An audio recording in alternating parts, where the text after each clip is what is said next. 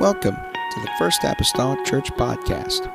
Our church mission is to love as God loves, showing compassion to every soul, thus winning those souls and equipping them to be sent out to plant and to harvest. Thank you for joining us today, and we hope that you are blessed by today's podcast.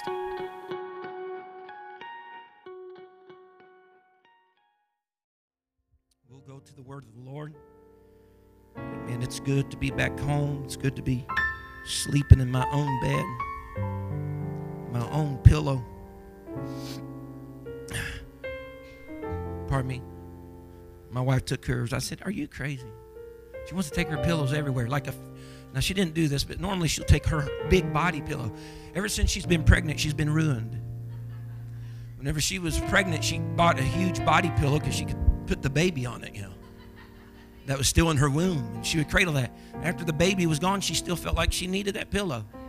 It re- that pillow replaced me. That's what it came down to. But uh, there's many places. There's many places we go. She'll take that, but she still took the pillow that she lays her head on. She stuffed it in that, stuffed it in that luggage. And once again, I saved her tail when it's time to weigh luggage. I'm always below and she's over over. And so here we are unzipping luggage to get what needs to be. Yes, sir. I save her most times. Most times. Amen. It's probably that five pound pillow with body slough from her head that kept that thing from going through. I guarantee you. I guarantee you. Amen. God is good. We're going to be turning to 1 Kings chapter 22. 1 Kings chapter 22 maybe somewhere along the way, I don't know, we'll intersperse a few prison stories here and there. I don't know. Had a great time in prison. People received the Holy Ghost. People got signed up for baptism in Jesus' name. Uh, real quickly, I know when we were in Hawaii and we had three prison sessions, prison conferences going on at the same time, that in one of them, there were two ladies, from my understanding, and I won't get this wrong, because that wasn't in our our conference, but one of the other two. There were two ladies that were down praying, and they had been fasting for Ramadan, Muslims' holiday. They've been fasting for Ramadan. So during their fasting for Ramadan, God filled them with the gift of the Holy Ghost. Amen.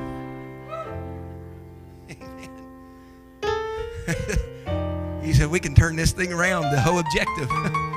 Just a moment. Amen. First Kings 22. I'm going to start with verse 29 and read a few verses today. The Bible says, So the king of Israel and Jehoshaphat, the king of Judah, and so the king of Israel at this moment in time is Ahab. But Jehoshaphat, the king of Judah, went up to Ramoth Gilead. The king of Israel said unto Jehoshaphat, I will disguise myself and enter into the battle, but put thou on thy robes The king of Israel disguised himself and went into the battle.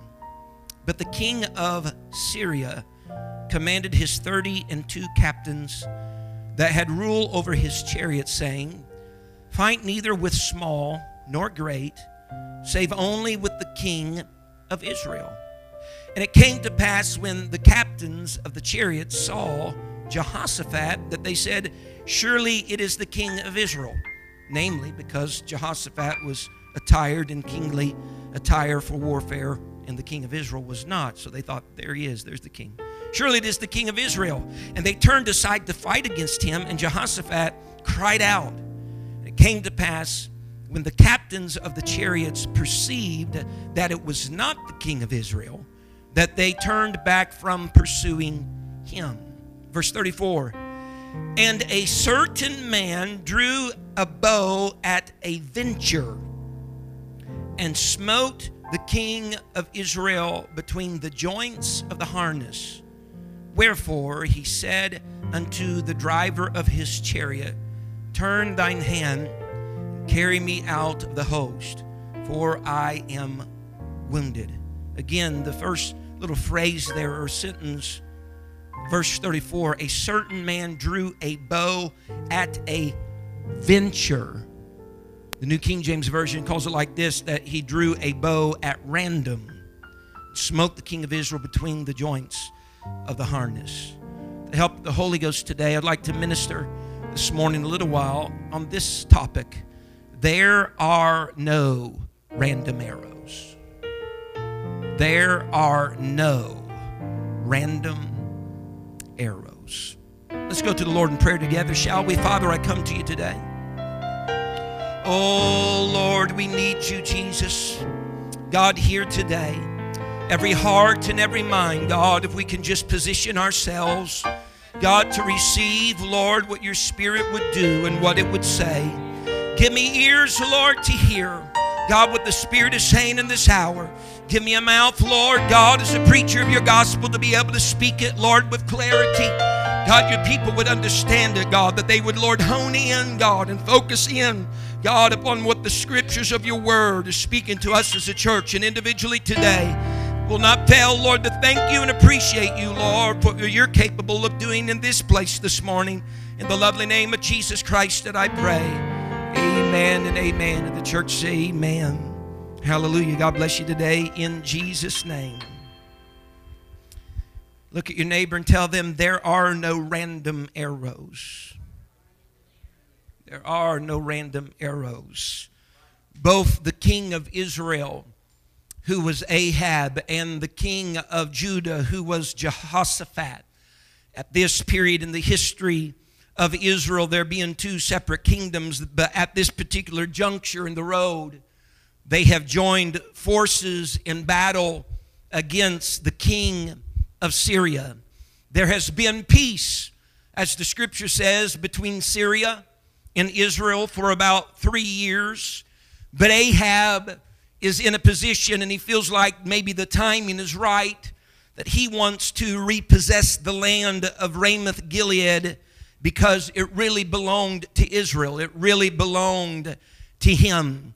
And so, although they've had peace for three years, he says there's something that is really ours that's not within our hand. And so I want to resecure that. And so I'm going to, if you will, mess up the peace that's going on and I'm going to go after it. Now, remember again concerning Ahab, he's the one that is married to Jezebel, he is the one that is ruled by Jezebel. Uh, he has the title of being king, but she seems to have the ability or the say so in the kingdom. And so, he, as a result of that, there's a lot of wickedness that have went on underneath his rule. As he joins here with Jehoshaphat, but more, more, more uh, correctly, Jehoshaphat has joined with Ahab. Jehoshaphat allows Ahab to have he and his kingdom at Ahab's disposal. He says, Our horses are your horses, my people are your people. We'll do whatever uh, you would like us to do in this matter of resecuring Ramoth Gilead. He says, There's only one thing that I request if we could just seek the will of the Lord in this matter about whether or not it will be profitable for us to go up at this time. And so the Bible says that Ahab calls 400 of the prophets together of Israel and to hear what the prophets would say. But there's something you've got to realize about these prophets here. He's gathering together. He's gathering together 400 yes men. In other words, just people that's just going to go along with whatever the king wants done.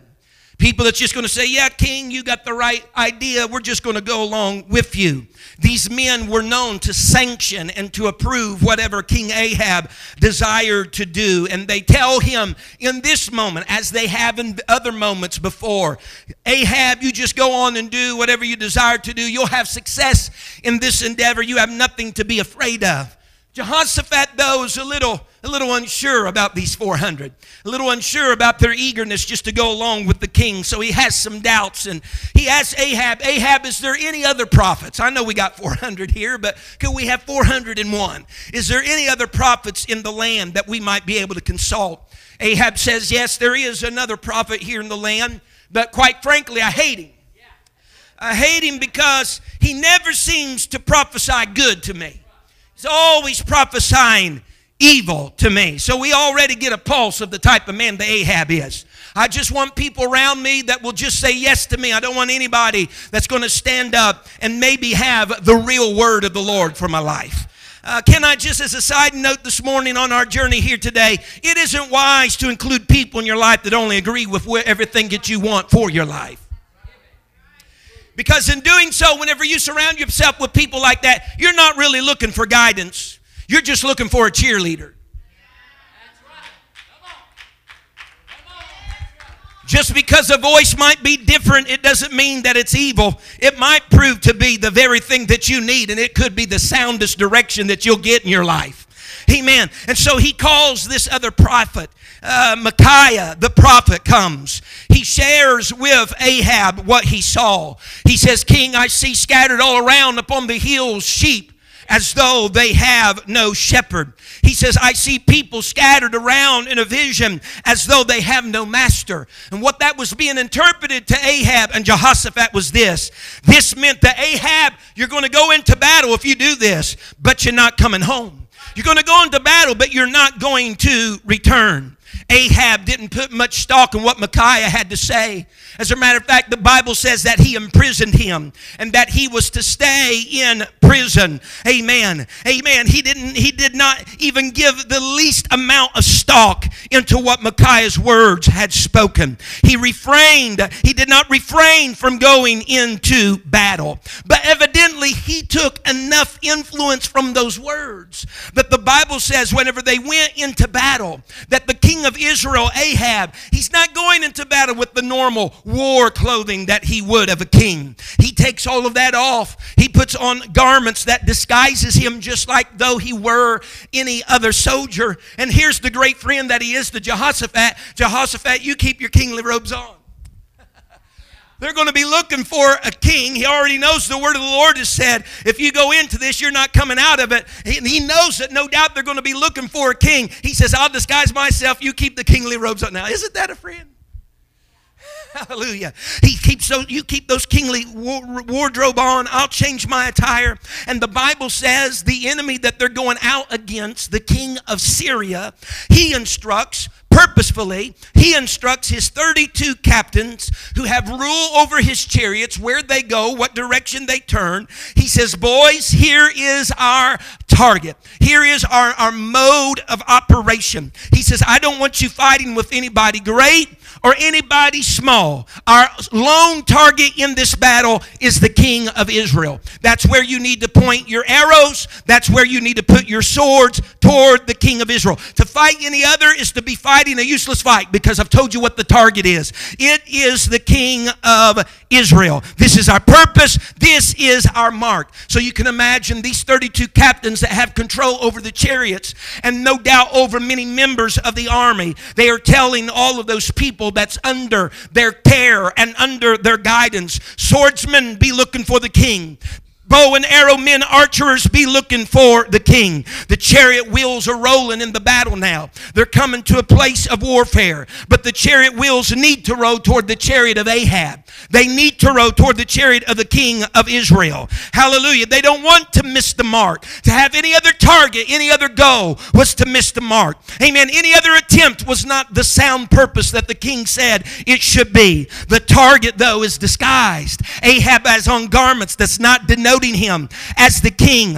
He doesn't have on his kingly attire. He's not easily noticeable. He's not easily distinguished. Chariots are moving from the Syrians, but they're moving without any certain direction because they don't know what the target is. It's disguised. Arrows are strung on the bows, and maybe they're pulled back, but they've not been released because none have seen the target that the king said they're to shoot for. Maybe a few went forth in self defense, but none have went to the mark because nobody knows where the mark is. The target is obscure. These captains of Syria, they're faithful to their orders, they're faithful to their king. Upon seeing Jehoshaphat, the Bible says, in his kingly garments and robes, they assumed that is the king of Israel. Here's our mark, here's our target. Let's go after him. And here are the captains, no doubt, telling the chariots, go after that man right there. And they're riding and they're bumping through the terrain of the They're ready to overtake the king of Israel.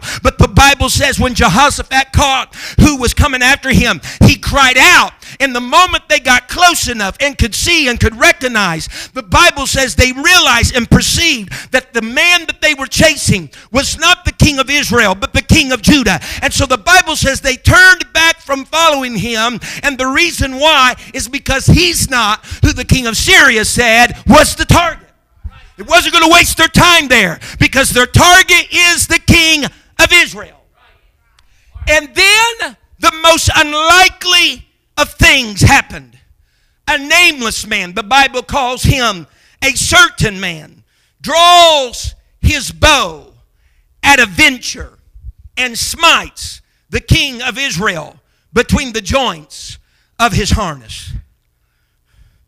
Folks, it, is it not a little bit unique this morning that this archer did not aim because venture is rendered random? He did not aim with intentions of hitting Ahab. For number one, no one knew who Ahab was because he didn't have on his attire. He's taking aim then, this bowsman is taking aim at someone he was quite unaware of whom he was really shooting at. But he just pulled his bow back at a venture. Has no way to identify this king or this person as being a king, for sure not as being the king of Israel. It was, in essence, a random shot.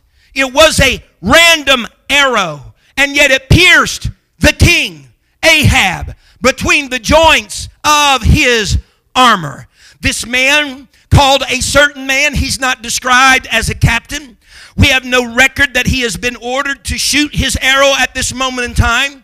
We don't have any information in the scripture that he was doing this to defend himself, and yet the Bible says he draws his bow at a venture or at random and hits the very target that Syria was looking for, the very target that they were ordered to meet. If it's not enough that his arrow hit the king of Israel, let it be known that he hit the king in between the joints of his armor. In other words, this, this arrow that was shot at random found its place in a small separation between the lower armor and the upper armor. Not a very big space, but this random, quote unquote, random arrow found a perfect spot right between that, that hard leather or hardened metal armor that the king had on. Amen. Just went right in between. They were joined really close, only as close as they could be, but in that small, minuscule space, that's where a random arrow had met its mark to the target that the king of Syria was going after. How in the world? Think here for a moment. We have this arrow finding its path in the joints of the harness, and when we look at the story, a random arrow being shot, hitting a king that is disguised, and it happening in between the joints of his armor, we step back and say, My goodness, isn't that coincidental? A bow that's drawn at random, hitting a disguised king in a battle. Man, that's got to be accidental. But to hit the king of Israel in that small little space and no aim was being taken, folks, that beats the best of odds. Someone say amen. That beats the best of odds because it appears through the word of the Lord. Just walk with me today. It appears through the word of the Lord that every other arrow that has ever left a bow in Scripture seem to always have an intended purpose. You do not see commonly in Scripture people drawing their bow at a venture or drawing their bow at random. They usually had a purpose. Marksmen and archers were not put in their position because they were random bow, amen, drawers and, and, and shooters of arrows. No, no. They were put in their place as archers because they're marksmen. They know how to meet their mark, they know how to hit their target. And so when we look throughout the Scripture, that these people are usually people with a purpose. They're excellent marksmen. The Bible tells in one place of Scripture that Jehu had an objective. He drew back his bow, and with his full strength, he smote Jehoram. He smote Jehoram because that's what he chose to smite. That was his target. The Bible says in Psalms, David said, The wicked determined to shoot an arrow at the upright in heart. What are you saying, David? The bowsmen have a target. They want to shoot at the upright in heart, and that's what they because they are excellent marksmen. Jeremiah said they bent their bow and set him as a mark for the arrow. These arrows, it seems, from these different individuals through Scripture, they have a purpose, they have a target, they have a mark. They're not random, it's not chaos, they have a purpose. The Bible even says in the Old Testament that there were some of those of the tribe of Benjamin who were excellent marksmen. They could shoot arrows with their left hand or with their right hand and not miss. Yet the Bible also records of those whose arrows shall be as a mighty expert man. None shall return in vain. What does that mean? They go for a purpose and they meet their purpose. They go for a target and they meet their target. But this archer of a certain man pulls his bow back at a venture. Here, the word venture means random, aimless, haphazardly. Just letting, woohoo, woohoo, just letting a, a arrow from the bow. And yet, at the same time that I see this is the case, I read some even translations of the word of the Lord in different translations. It describes a man shooting an arrow randomly into the crowd. It describes others that his, uh, the scripture sending an arrow from his bow without thought of its direction. But as I began to study a little more, I came across other translations and definitions of the same word, yet it has a different meaning, even a little contradictory meaning, even a little uh, contrast meaning. The Jubilee Bible translation says that they shot his bow in perfection. Wait a minute. He shot his bow at a venture. He shot his bow at random. He shot his bow aimless. He shot his bow in perfection. That just totally contradicts other translations. The Brenton Septuagint says one drew a bow with a good aim. So, as you can only imagine, as a man of God studying the scripture, and I'm getting contrasting opinions, contrasting thoughts, and then I look up the definition in the Hebrew. And the Hebrew, I find the meaning of the word venture meaning simplicity. He shot it in simplicity, or he shot it in innocence. But in the same definition, it says that he shot the arrow in perfection, and he shot the arrow in completeness. And so I'm warring here. How in the world can an arrow be both random and deliberate? How in the world can an arrow be both innocent and purposeful? Because whenever I begin to contrast the aimlessness definition of the arrow, amen, I read the others such as it being perfect and complete. And that tells me the arrow was arranged, it was organized, it was planned, it was methodical, it was systematic, it was deliberate, it was purposeful. So I got a dichotomy or a double meaning, if you will, of a word here. On one side, it's random, on the other side, it was organized. On one side, it was innocent, on the other side, it was deliberate. On one side, it was aimless. On another side, it was methodical. Now, how in the world could this be? I present to you this morning and I question you this. Could it be what was random to this nondescript certain man was deliberate to God? No, no, no. Could it be what was aimless at a venture, if you will, innocent to this man was very systematic, arranged, and organized and deliberate from God? See, this certain man, he just pulls his bow back at a venture and he releases uh, the arrow in innocence, uh, in simplicity, aimlessly. But God's hand guided that bow methodically and deliberately to meet its target, even between the joints uh, of the harness. Could someone say amen? I come to preach to this church uh, on this Sunday morning that there may be times in life it feels like you're pulling your bow back at a venture. You might feel like you're taking some random, aimless, innocent, simplistic shots. Uh, but my God is able to take the random and make it deliberate. My God is able to take the unorganized uh, and make it the arranged, uh, the methodical. There are no random arrows when it comes to God.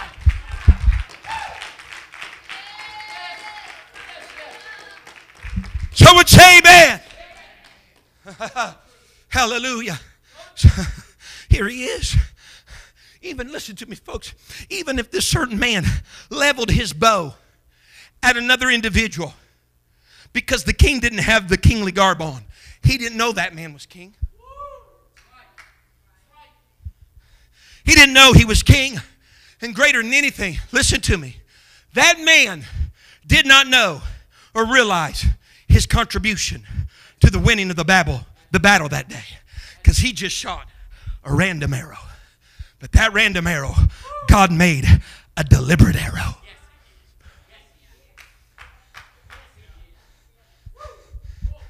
Bible says whenever that arrow found its mark between the harnesses of the garment, that small little spot that Ahab told his chariot driver, he says, "Pull me over here out of the heat of the battle. Why? I've been hit." Now, don't broadcast it. Didn't, it didn't happen. Don't broadcast this around to all the army. Amen. Because if you do that, they'll quit fighting. So I'm going to try to save face. Just pull over here out of the heat of the battle, and the Bible says he stood he stood through the duration of the battle because he didn't want anybody to know that he was hit. The Bible eventually says that he dies from what the Syrian man did. Shot a random arrow. He dies. And most onlookers, maybe even Ahab himself, doesn't know. But any onlooker would say, certainly the certain man would say, that was just a random arrow. But what God knew it to be was a perfect hit. First Apostolic Church, with God, there are no random arrows. When you are fighting, what are you saying? Fine. Uh, Assyria, they were enemy of Israel, yes, but Israel at this point in time is the enemy of God because she's not standing up, amen, to the statutes, the judgments, and the commandments of God. And so at this moment in time, the Syrians are definitely fighting the Lord's battle, amen, because this is what the will of the Lord would have. And so let me tell you today, when you are a child of God and when you are fighting the Lord's battles, there are no random arrows. When you're attempting to do His will, there are no random arrows. What may appear as happenstance to you, amen, is systematic and planned to God. If you pray, can I tell you this morning, if you say, well, Brother McGee, I don't know what happened the other morning. I was praying and I prayed a little beyond my normal time. Or I prayed outside of the normal time that I pray, my customary time of prayer. Let me tell you, that's not coincidence. That's just not something you felt come upon you you should do. No, you might think that's random or that's peculiar, but in God's economy, that was planned, that was organized. Who knows who needed your prayer in that moment? There are no random arrows with God. I had, I had, you know, I had just a little bit more money in my pocket, Brother McGee, and I just felt like I should give it. You didn't shoot a random arrow. It's not pointless. What's the big deal? It's not pointless. It's purposeful to God. Do you remember? Do you remember whenever David is in a bad view through the eyes of Saul. Saul sees him as a threat to the throne. And he was. But seeing him as a threat to the throne, the Bible says David at different times have ran out of the presence of Saul because javelins had been thrown by Saul. But David, through this period of time, and made a friend with Jonathan, Saul's son. Their souls were knit together the Bible says. It was during this time that David was trying to decide should I stay around the kingdom? Should I leave? Do I need to become a fugitive? You know, my life's kind of in danger here. You know, how long do I stay around and take the spear throwing? The Bible says this is what Jonathan and him decided. He said, I'm going to, Jonathan says, I'm going to go talk to my dad. I'm going to feel after him because he won't do anything unless he tells me about it. So I'm going to go out and feel out my dad. He says, You go out there and you, you hide by that rock out there in the field. And whenever I come out there, he says, If you need to go, if you need to flee, the servant that's with me, I'm going to shoot some arrows. And I'm going to tell him the arrows are beyond you. And if I say that, that means you need to get up and leave. He says, but if I say they're on this side, he said, then you know that you can stay. Now, the only people that knew about that was David and Jonathan. The servant that went with Jonathan that day to the field just seen the prince, Jonathan, going to shoot some random arrows. Jonathan's pulling back. Go to the servant, to the onlooker. Here goes a random arrow. But as he's walking out there, he says, Servant, is not the arrow beyond you? That didn't mean anything to anybody else. But it did to David and Jonathan, who was privy to what that was all about. What are you saying?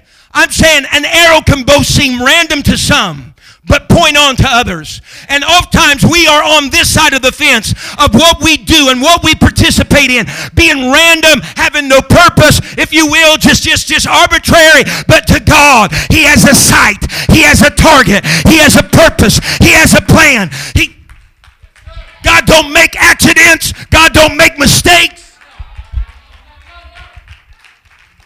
He's a purposeful God. Scientists even have scratched their head over the years that they learned, Brother Gregory. They look, they they've learned over time. Lo and behold, look at the earth. It's tilted on axis. Isn't that something? Wow, that's amazing. But that's that, that, that just, you know, wow, I can't believe the Big Bang just threw that thing in a tilt like that. Isn't that something? And all of a sudden they studied a little closer and they understand that if it were tilted three degrees, uh, amen, and closer to the sun, all of us would be burned up. Or if it was three degrees further away from the sun, we'd all be frozen. Ladies and gentlemen, that's not random.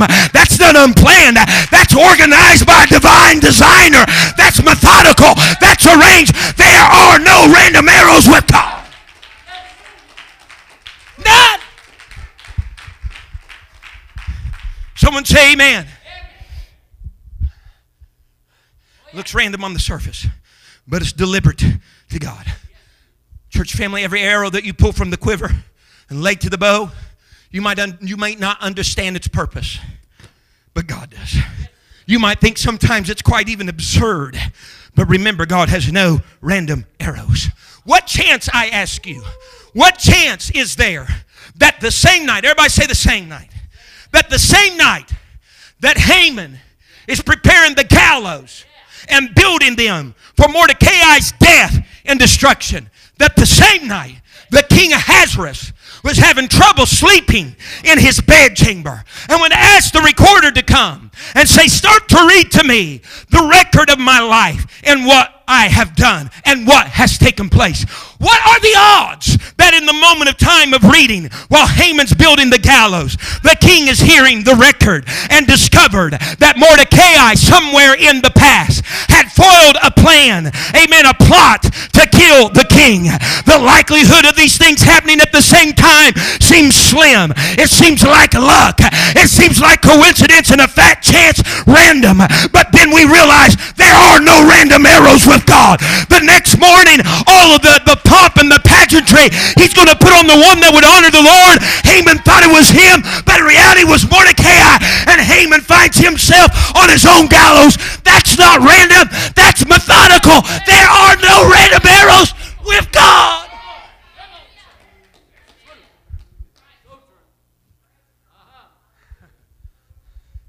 Proverbs 16:33 says that the law for making decisions, choices, the law of the Old Testament and through the New Testament, the law is cast into the lap. Seems to be given to chance, quite random. He says, but the whole disposing of thereof is of the Lord. What seems like a random casting of the lots they had through the scriptures was a deliberate, methodical choice to God. He found out Ai, being the one that took the cursed things for Joshua, through the lots.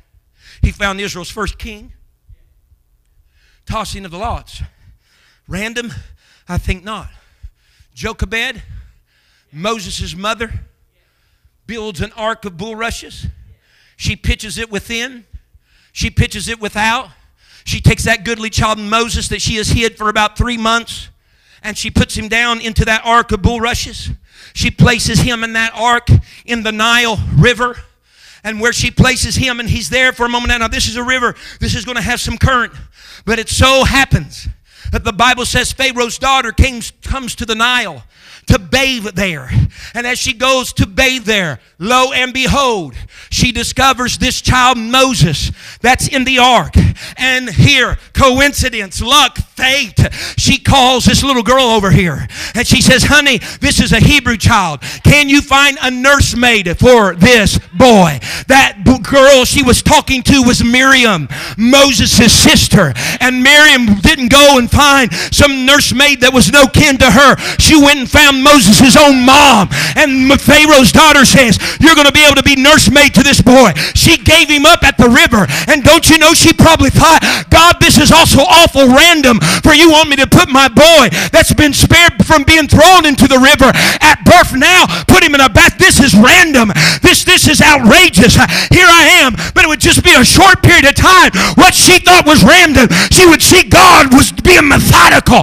God was being organized. She would soon have that boy against her breast again and milking, amen, giving him milk from her body. There are no random arrows with God. Hallelujah.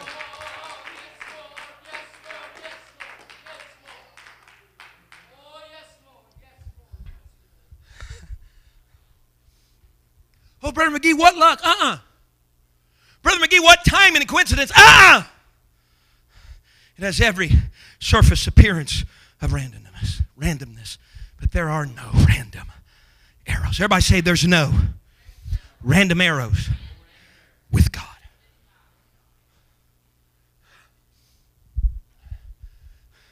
Can we rehearse just a few things that you can remember that you are probably well aware of. Joseph's hated of his brothers. They speak of killing him, but Reuben stands up and dissuades them from doing so. So they throw him in a pit as they contemplate what their next step is going to be with their brother. And the Bible says, had they lifted up their eyes, a company of Ishmaelites came and they showed Joseph. And so from slavery to slavery in Potiphar's house to prison, being the captain, prison captain over a prison wherein the butler and the baker of Pharaoh was incarcerated, to being remembered by the butler two years later, to be elevated to second command over Egypt at the exact time that he needed to be to plan for the plenty and plan for the famine when his brothers, his own family, would be seeking out provision from Egypt and jo- jo- jo- Joseph would be second command there. We look at all of the whole life of Joseph and we think, man, what coincidence, what luck, what, what a random arrow. But I'm telling you again today, there was nothing random about the life of Joseph. He even understood it when he looked into his brother's eyes and he finally revealed himself to them and they were fearful that he might take their life. He said, Listen here, boys. He said, God sent me ahead to prepare for this moment. This isn't random, this is perfection. This isn't coincidence, this is completeness. Because God has no random arrows.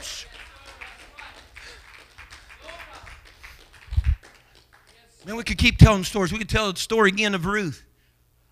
When she got home from her first day's gleaning, her mother in law asked her, Naomi, Where did you glean today? She said, Boaz's field. She says, You got to be kidding me. That's a near kinsman to me. And if there's any hope for you and me in our future here at Bethlehem, Judea, we're going to need a redeemer from my kin. That's not random. When it's all said and done, Ruth does become the wife of Boaz. They have a child who we trace his genealogy all the way to Jesus Christ. Now, how are that for some random arrows? How is that? Oh, I'm just going to pick this field over here because it looks nice. She goes and gleans and she becomes a part of the genealogy of Jesus Christ. That's not random. That's purposeful. That's methodical. That's your God.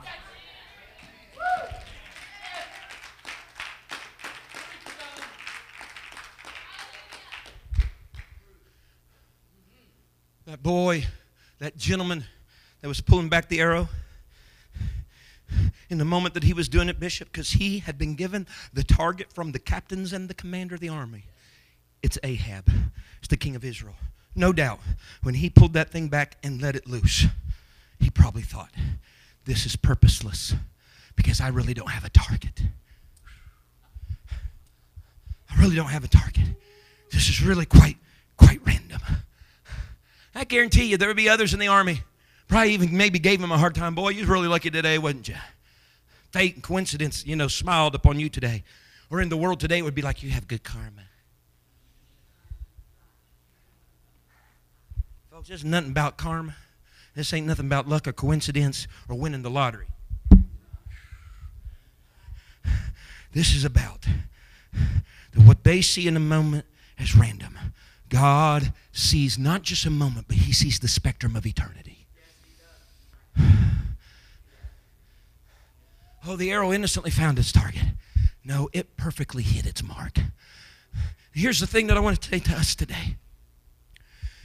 If we eliminate, if we want to live life that whatever takes place, it is, the arrows that we shoot are just random. They're just innocent and simplistic. They just go forth. If we want to live our lives like that, then we are eliminating from our lives the ability, or the reality rather, that God takes random arrows and He arranges them. God takes a bow that's pulled back at a venture and He plans them. That's in the realm of God. And so if we do that, if we do that type of stuff, that we're going to eliminate the arranged part, the methodical, the deliberate part of God, then what you do is made your life to be lived at the mercy of just circumstances and situations. This happened to me, that happened to me. Oh, it's just, you know, one of those things. When in reality, a good man's steps are ordered. Ordered of the Lord. And we have the promise then, Sister, Sister McGee. There's your first time. We have, we have the, the promise then of Romans 8. How God, all things can work together for good. He didn't say all good things. He said all things, whether they're the good things or the bad things, can work together for the good. For who? To them that love. That's not a promise just to every Tom, Dick, and Harry. That's a promise to those that are fighting the Lord's battles. That's a promise to those that are trying to do the will of God. All things work together for the good to them that love the Lord and are the called according to his purpose. When you're trying to do the Lord's way and the Lord's battles, he can even take bad, what you would consider random arrows, and make them purposeful for your life. Oh, yes. I want to tell you today that I, uh, we need to stop living our lives as though we're some boat that's tossed on the waves of the sea to and fro that we have no rudder to guide us no rudder. I'm here to tell you i have a rudder. I might be tossed to and fro on this sea of life and it may look random as though it's topsy-turvy and how i'm getting from point a to point b but there is a rudder. It's called god almighty and he's giving guidance in the chaos. He's given oh god he's given purpose in the unknown ah! There's no random arrows with God.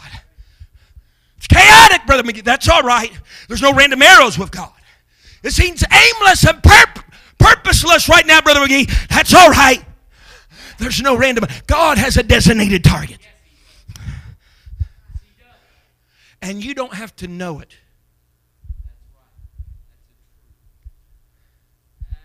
You don't have to know it as long as He knows it. So here's what I say we need to go forward. We need to live our lives.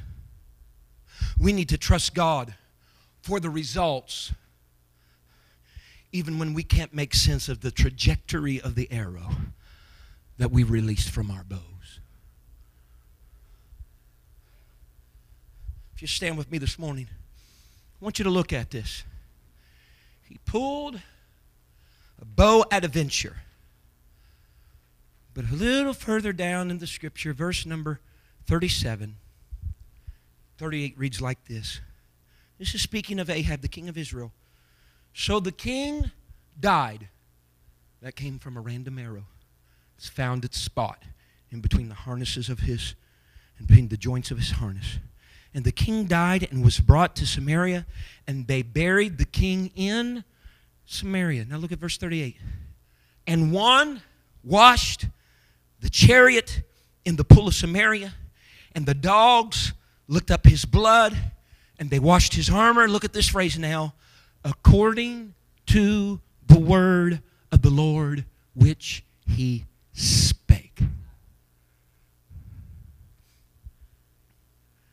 Nowhere in Scripture do we know for sure if this certain man, he may have never known, may have never known that it was his arrow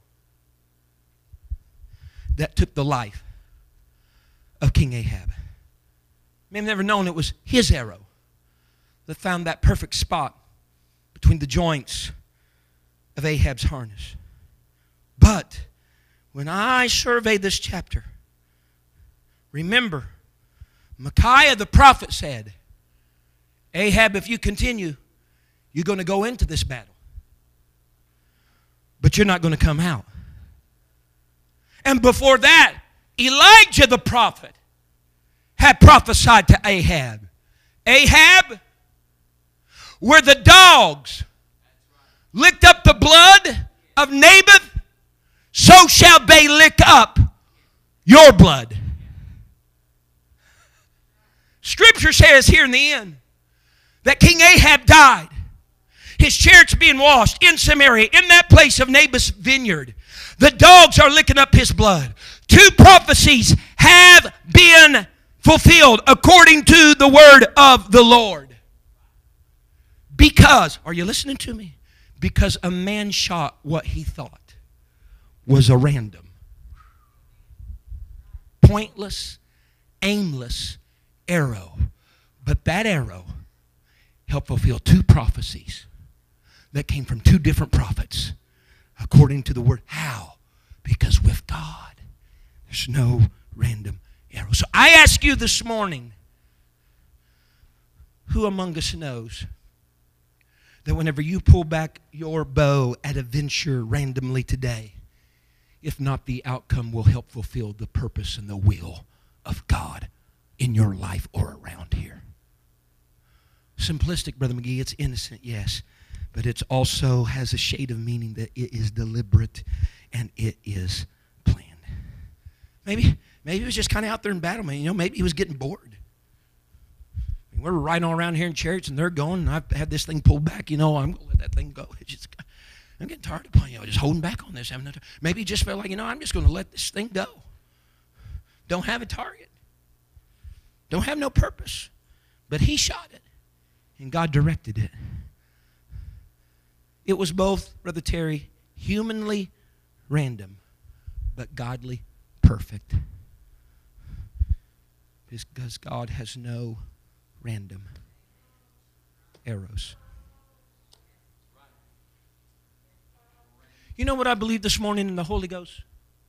There's people that's living their Christian lives right now that they're thinking, what is the use? Because they feel like this whole life that they've been living for the Lord has been nothing but randomness. I feel in the Holy Ghost today that there's people right here in this congregation standing today that think this whole thing is totally purposeless. Because you can't see the target right now. For some, it's been disguised. But I'm admonishing you this morning that you need to pull back the arrow on your bow. And though you may feel like it is random, you need to release it because God can methodically make it hit the target you can't even see. If we bow our heads all across this place today, there are no random arrows with God. Someone say that just to yourself this morning. There are no random arrows. There are no random arrows with God. Brother McGee, I don't understand everything that's taken place.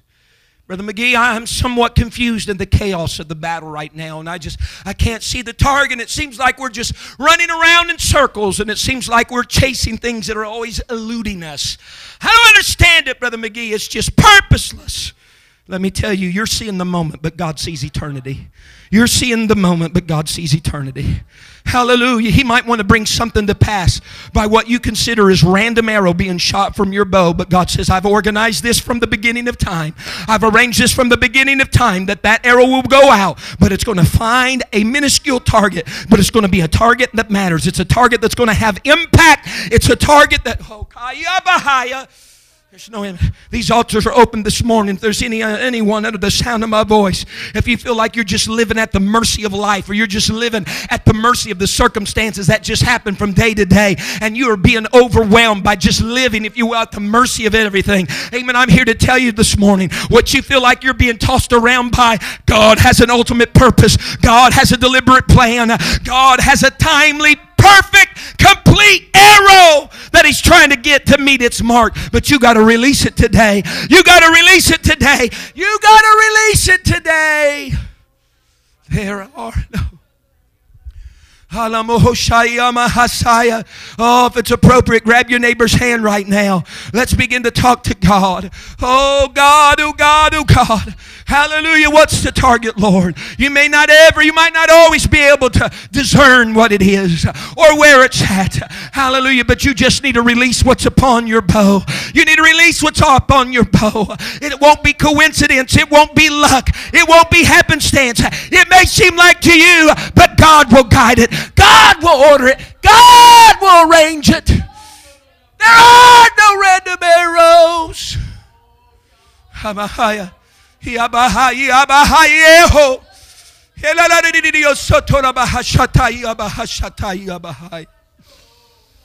Oh, yes, God, I need